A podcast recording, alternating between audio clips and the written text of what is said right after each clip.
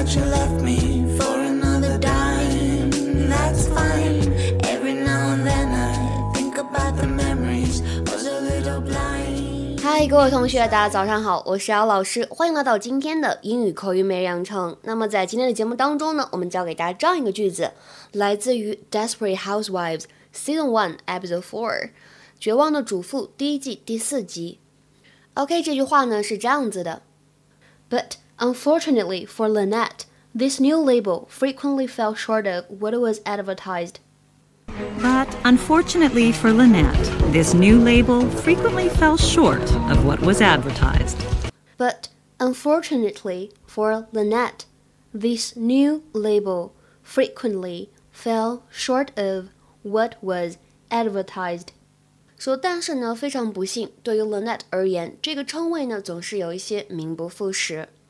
整句话呢，在朗读过程当中，注意一下这里的 short of 有连读的现象，short of，short of。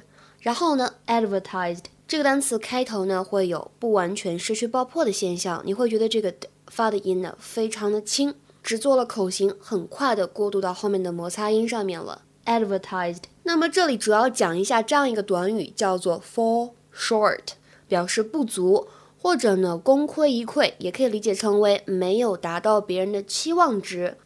To fail to reach a desired or expected amount or standard, causing disappointment。后面呢经常会搭配介词 of。比如说，我们来看下面这个例句：An athlete whose skill fell far short of expectations. An athlete whose skill fell far short of expectations，一个远未能发挥出水平的运动员。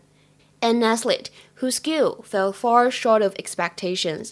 那么再比如说，看下面这句话：August car sales fell short of the industry's expectations. August car sales fell short of the industry's expectations. 八月份的汽车销量没有达到行业预期值。今天的话呢，我们来尝试翻一下下面这个句子，并留言在文章的留言区。探险队的供给品开始短缺。 那么这句话应该如何来翻译和表达呢？期待各位同学的回复。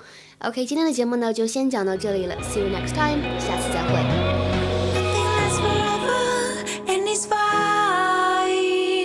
Who's love?